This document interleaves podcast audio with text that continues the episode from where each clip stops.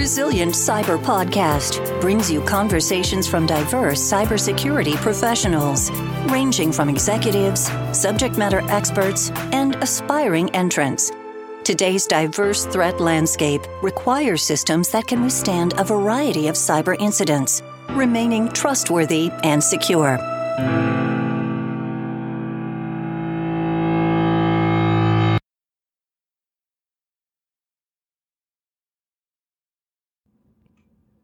Resilient Cyber is sponsored by Aquia, a cybersecurity service, disabled veteran owned small business that is passionate about enabling innovation and driving secure digital transformation. Aquia believes in guardrails over roadblocks and security as a business and mission enabler. Learn more at aquia.us. That's A Q U I A.us. Before we start the episode, we want to give a big thank you to our season four sponsor, Nucleus Security. Meet Nucleus, the only risk based vulnerability management platform purpose built for the world's most complex enterprises. Nucleus takes the mountain of vulnerability data that is produced by your security stack and unifies it into one clean dashboard that helps you make sense of your assets and vulnerabilities. With Nucleus, users get a normalized and deduplicated list of vulnerabilities across network devices, cloud, applications, and more. Next, we layer in risk and vulnerability intelligence from sources like Mandiant to help you prioritize the vulnerabilities that matter most. Ready to see how Nucleus can help improve your vulnerability management program? Head to nucleussec.com today. Thank you for joining the Resilient Cyber Show. My name is Chris Hughes, along with my co-host, Dr. Nikki Robinson. Hey, everybody. And today we're joined by Colonel Chris Saling. Chris, thanks for being here. Hey, thanks for having me. Definitely. We're excited to chat with you. So, for folks that don't know you or aren't following you already online, can you tell us a bit about your background? So, I'm a Army Operations Research Analyst by background, um, an ORSA. I'm a wife and a mom. I've been working in the human capital space for the Army for about seven years now, which is kind of unusual. They like to bounce us around, but for whatever reason, they decided they were going to keep me. And I'm coming up on year two of a remote work pilot. So, I'm working for the Pentagon and for Army Human Resources Command out of Orlando, Florida. So.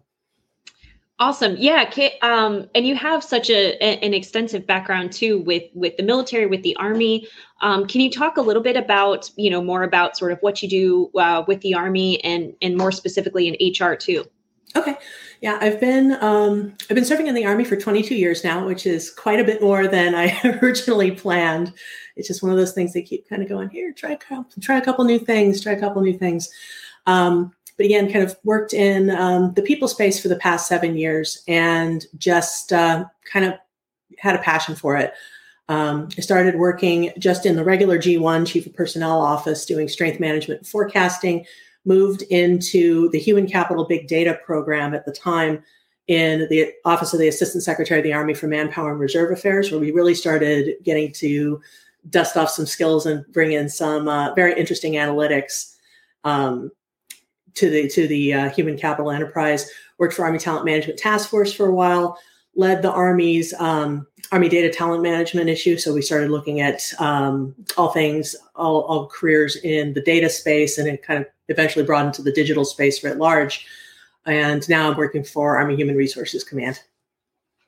Yeah, that's, really awesome background. And that's actually why I wanted to chat with you is like, you know, in our space in DOD, you know, we hear so much about cloud and cyber and zero trust and AI and all these things, but uh, underneath all of that are humans and the workforce. And I wanted to ask you, you know, in that conversation, you know, why do you feel like the people aspect is so lost or overlooked when it's so critical, honestly? I think, oh goodness, this is one I could go down a rabbit hole on. Um, I think in all the technical fields that we have, the Army, especially, um, I can't speak to the whole DoD, but I think it's kind of pervasive. We just don't connect with that human element. We don't understand how it works in the same way that we understand how our combat arms forces work. They have a somewhat predictable model of how their work cycles are going to are going to work, where they need to be, how they think, how they operate. And in the technical fields, we are all over the place. So we all work in different kind of surge cycles. We, um, you know, we can um, work literally from anywhere. We have the right kind of um, the right kind of internet security and connection. But because of that, And because of a lack of understanding and the force writ large of exactly what it is, a lot of our, our people do. They don't necessarily get used properly. They don't have access to the tools that they need to operate. They get plucked from the work that they joined the DoD, whether in military or civilian capacity, to do and put on other things. And that just leads to a lot of frustration. Yeah, you touched on this a little bit. My next question was actually going to be about, you know, we know Department of Defense has historically struggled to attract and retain technical talent. Um, mm-hmm. You know, do you feel we're making any headway there? And, and what kind of factors do you think kind of contribute to our, our problems? So, um, the way the way we look at retention writ large, and I think it, it spills over into recruiting too, um, as we looked at this broadly through talent management, we tend to focus on compensation, which I think is silly because there's no way in the DoD with salary caps we could ever compete with private industry. But what we don't take into account is quality of life and quality of work. If people have those two things, then our mission set, the quality of work that we have available, attracts some very talented people. They want to come in. They want to um, they want to make a difference. They want to have an impact. They want to be valued. We want to have uh, career progressions, career paths, self actualization. And if they don't get that, then the quality of life kind of mismatch between what they have, what they could have with the DoD and what they can have on the outside suddenly becomes very important. I think those are are such important points, right? Which is sort of you know what's the mission? It, it, do people feel like you know they have an opportunity to grow with the mission in their careers and and balancing their life outside too, right? Like those are all sort of that combination. Mm-hmm. And when I was looking through your background, you had one of your previous roles was um, deputy director of people analytics and I thought this was such a a fascinating role and something that I don't see a lot, but it's sort of this at least my understanding is it sounds like such a great blend of data science and analytics and and human resources understanding people and, and sort of what the that means. Um, can you talk a little bit about that type of role and where sort of data analytics and people sort of come together? Yeah it was an interesting evolution for that office. It was one that we created. Um, at the time i started working on that project it was the human domain office and it was miss dolores johnson davis working in. I'm, I'm pretty sure it was at one point some kind of a closet. It was the smallest office I've ever seen an SES put into. But you know, it was just a scrappy little office looking at a number of different problem sets. And you know, Ms. Johnson Davis, she had a vision.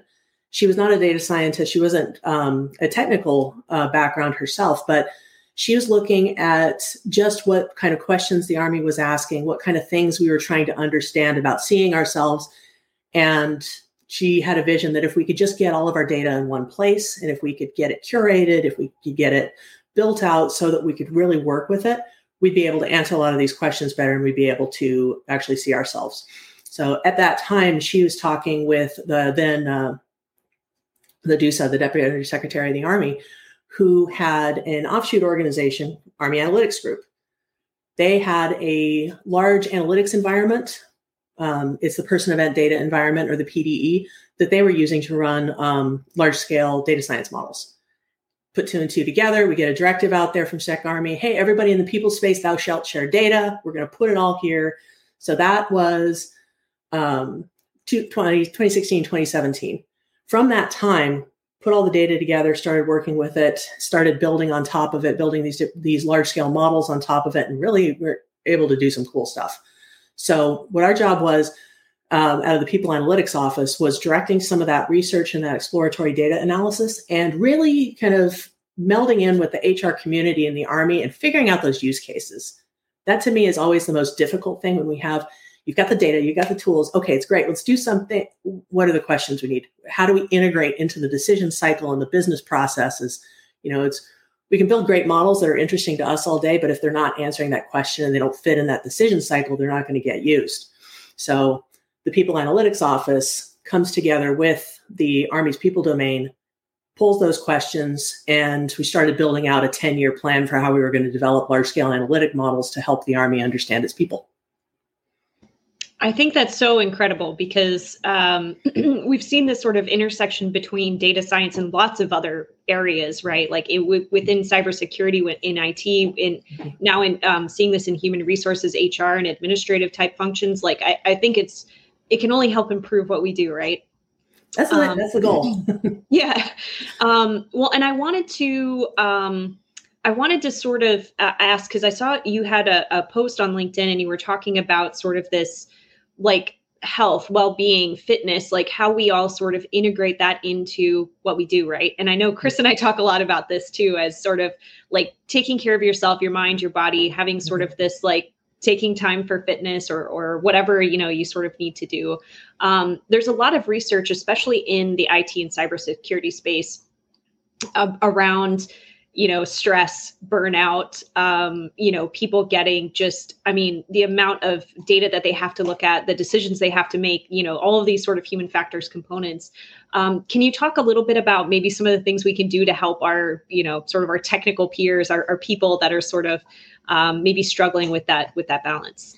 Yeah i'd say burnout is one of the biggest things that we, people struggle with just because you know you get you kind of get in the zone you get in the code the thing's working you're building it out and then you just look at it and go oh okay how many hours have i been spending on this know, I think everybody needs more tools to figure out what those kind of productivity hours are and when, how, how long you can do those without you know, reminders that we need a break. Um, we've been, at least in my team, we've been really trying to support each other when we do take time off. It's just like turn off the computer, stay away from it. You know, all of these little technical ankle biters. I mean, it's one thing if they want to work on passion projects. It's another if they're ten- they're trying to um, whack away all the little ankle biter tasks that creep up. Um, email creep is another big, huge thing. But hey, we can write algorithms to sort this stuff. Um, I think I think all in all, though, we we need to take better care of our technical workforce in the DoD because we don't, again, kind of coming back to, don't necessarily understand the way they work differently from the rest of our uh, Army workforce. So there's not that same kind of work rest cycle. They don't go to the field and come back. It's like we're always doing something, whether it's supporting a deployed organization, supporting an organization at home, and I th- especially thinking, you know, towards resilient cyber. That is a huge issue for them um, had a conversation. My, my deputy is a cyber officer, and we had a really good conversation the other day about the psychology of defense because they are always on the defense. Which, when you think about it, that means they're, they're always getting attacked, and that weighs heavily on on somebody. Just just the kind of emotional feelings that can evoke when they're sitting there always on the defense if something gets through and elevated stress levels, everything else we got to figure out how to rotate people off the digital front line and apply a lot of the things we understand about work rest cycles to our technical workforce. I think we neglect that because we have, especially on the Army side, we have this obsession with, you know, everybody who's working at the tip of the spear, forgetting that these guys are at the tip of the digital spear every day. That's uh, I actually want to touch on that because that's such an amazing point. The way you phrased it, the work rest cycle. You know, a lot of the uh, the battlefield, I guess, is now digital, and we don't. Mm-hmm. You know, a lot of folks don't think about the fact that you know a lot of the conflict is actually happening in the digital domain, and people take this work very seriously and commit themselves to it. And you know, it can be hard to step away, especially when work it goes with you everywhere. You're carrying it around in your pocket, basically. You mm-hmm. know, it's very hard to disconnect from that. Um, so that's such a great point of trying to apply traditional work uh, rest cycles to the digital, you know, uh, career field, basically. Um, one thing I wanted to ask you about too is, you know, I know that recently the Army put out a new vision for talent talent management, you know, moving into the future. I was curious if you can unpack that a little bit, you know, some of the pillars or you know core aspects of that that vision.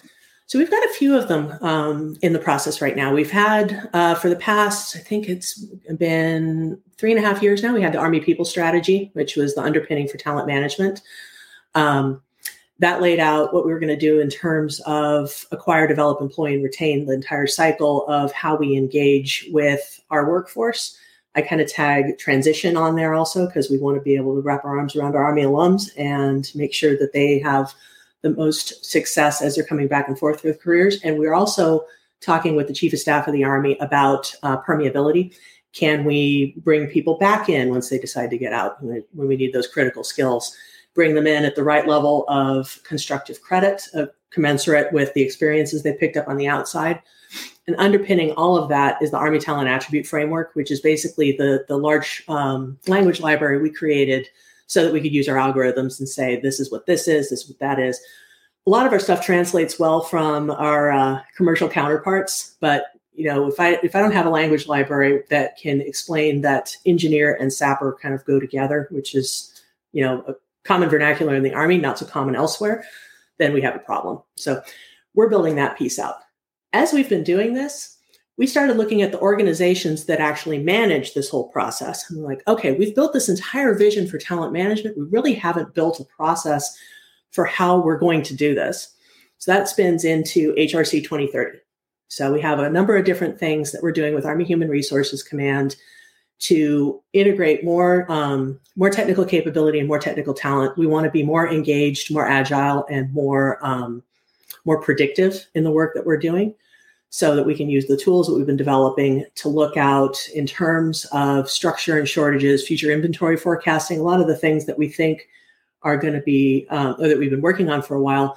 But on the other side, we want to look at surge periods when it comes to certain types of requests for orders, for training, for different types of individuals. Where can we find the early indicators that we're going to need to expand a particular skill set in a branch and send that, um, that indicator over to our training courses?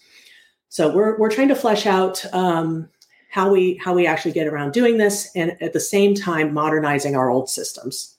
So we have at HRC, we actually have a majority of the Army People Enterprise data and data systems so we're in the process of getting all of those upgraded, getting them um, either replaced with uh, cloud native applications or building them into our existing workflow platforms. Yeah, it's really fascinating what you just discussed because I feel like you brought it full circle. We talked about early on, you know, Nikki asked you a question about people analytics. I talked to you about, you know, uh, recruiting and retention. And now you're talking about predicting the workforce needs, you know, based on the activities of the Army and the future conflicts that we may face and things like that. So it has come full circle. Mm-hmm. Um, I wanted to ask you, you mentioned like, you know, uh, language libraries, I think you use the term, and you know, I've seen some uh, traffic from you as well as command you support using the terms uh, around AI and the, the, role that AI will play right in your in your domain. So I'm curious to hear, you know, how are you guys applying AI or at least looking to potentially apply AI in the future? So we've got a couple good projects going on um, right now. One of them is we've introduced a couple machine learning models into our promotion cycle. A lot of people kind of tense up when you say, "Oh, you're bringing AI into promotion. The computer is going to select the leaders of the army. It's Skynet." It's like, no, that's that's what we're doing. We're integrating it. And when we talk about integration of AI, you know, it's an assistant, it's a partner, it's something that's going to go through and review and flag your files with a little sign here. You know, it's it's a support element. So a lot of what we're doing is trying to change people's perceptions of what AI actually um, what it is and what it should do and how it should be applied. And how we're applying it in this um, this cycle is we've taught it to read and review files and evaluations and provide the same scoring that we uh, get from our, our career managers and from board processes. Doing that, we can help pre-sort, we can help um, pre-screen, we can flag things for follow-up, and we can integrate some of those into selection programs like our command selection um, process that pre-screens the files and generates uh, the idea is it's going to generate an invitation to our command assessment program instead of having a board of general officers spend three weeks sitting at fort knox reviewing files it's like that's inane work that we can automate so anything where we can have a computer do that repetitive task it can find improvements it can flag things for follow up. It can condense the documents into an executive summary for someone to read. I mean, there's any number of different applications that we can use, especially seeing just the proliferation of large language models out there. We started talking with a couple folks about potentially developing something like this for all our um, regulations in the people side because we have all these print PDF regulations. What if we could use this to create, you know, ingest all these things, create a wiki, give me an executive summary on all of our current policies, like regarding COVID. And okay, here's your thousand word a summary of what all the current policies are. Find find language in these policies that conflicts. I mean, there's so many ways that we can improve the information and the services that we're offering our soldiers and our families. Integrating this, it's just it's the possibilities are endless. But when that happens, the first thing we need to do is kind of figure out again, kind of coming back to those use cases you know what is the use case? What is the value proposition? And let's get something out there for people to play with. We just got to pick something and go. Yeah i think that speaks to you know a lot of the ways that you know even in IT and cybersecurity right that we're looking to leverage AI and machine learning models which is how can I sort of automate or augment some of these manual tasks that I don't so I don't have to do that and mm-hmm. I can spend time on innovation or other things problem solving critical thinking all these other things that I could be spending time on Um, so, can you talk a little bit maybe about some uh, some additional innovation or, or other things that might be going on in the HR space, or or maybe where you sort of see this going in the future? Maybe like using your crystal ball and five years out, what you think it might sort of turn into. Oh goodness. Um, so we we have so much going on in the space. I'm trying to just think of the best place to start. I mean, because we're we're looking at um, implementing change and innovation. A lot of it is focusing on how we can empower our innovators, how we can create self-service platforms and processes. Um, looking a lot at low-code, no-code solutions where we can have people you know build their own applications to automate their workflows. And we can look at those establish a series of measures figure out where the pain points are and then figure out where we can come in and say okay you guys built a solution. Let me tweak it a little bit for you. I can refine it or we can just pull all these things into a larger solution. But that automating our business processes is just one of the things that we're doing we're trying to figure out how to better integrate data not just in the people space but looking at installation data looking at the number of different organizations that own pieces of family care data and childcare data. How can we make those processes better communicate with each other, share that data, potentially get that linked into um, what we do with our, our PCS, our permanent change of station. You know, if, if I am sending a family that I have known data about and we know what services they're using currently and what they're going to need, can I send that entire push as a, again kind of a leading indicator to the post? This is what you need to take care of this family. They're coming to you. You have this many days. Let's figure this out. So we're trying to figure out how to cross domains with our data as well. And the rest is um, is frankly business process change. You know, we're looking at the way we do business. Every time we integrate a new technology, it's like, okay, do we need let's what what other things does this impact? Do we need to be doing this thing this way anymore? And who do we need to have to be able to run it? So we've got a couple other talent management efforts going on in um, technical recruiting. We're not going to just post and pray on USA Jobs to get talent. We're going to actually go out and recruit the people we want. And in workforce development. So we've got a large scale plan for how we're going to develop our, our workforce and provide more training on data and analytics on using the resources and technical tools, some initial development We've got a lot of those resources for free in the Army, and a lot of people just don't know about them. So we're trying to spread the word and build those into people's um, their professional development plans as they go forward and into our quarterly counselings. Yeah, that's awesome. I love to see like just the just in general, right? Like the advancement of how we're using different types of tools and revamping processes, whether that's workforce or, you know, how people are living and, and making life easier for them um, in, in their job roles. Um, so that's going to take us to our last question that we have for you. And I'm very curious about your perspective, uh, uh, you know, from the people angle, from the workforce angle. Um, but what does cyber resiliency mean to you? So for cyber resiliency, I mean, it, would be easy to go through the technical terms. If you look at all your zero trust environment, defensive operations, everything else, which we have people who are far more expert in than I am. But for me, it's the human element. Somebody has to design all these things. Somebody has to think through how our systems need to be defended and how they might be attacked. Someone has to do the hard work of figuring out how to attract, recruit, develop, employ, and retain this workforce. So a res- resilient cyber system to me is a system both of the tools we develop and the people we develop them. I think that's a perfect answer. Yeah, that's great. Um, well, I, I, wanted to say such a huge thank you for joining us today. We we hit so many different areas um, w- with the Army and DoD, with workforce and uh, human resources and automation and AI and all, everything in between. So thank you so much for chatting with us today. Um, that's going to take us out for this week, and we'll see everybody next Friday. Thanks again, Chris. Awesome. Thanks for having me.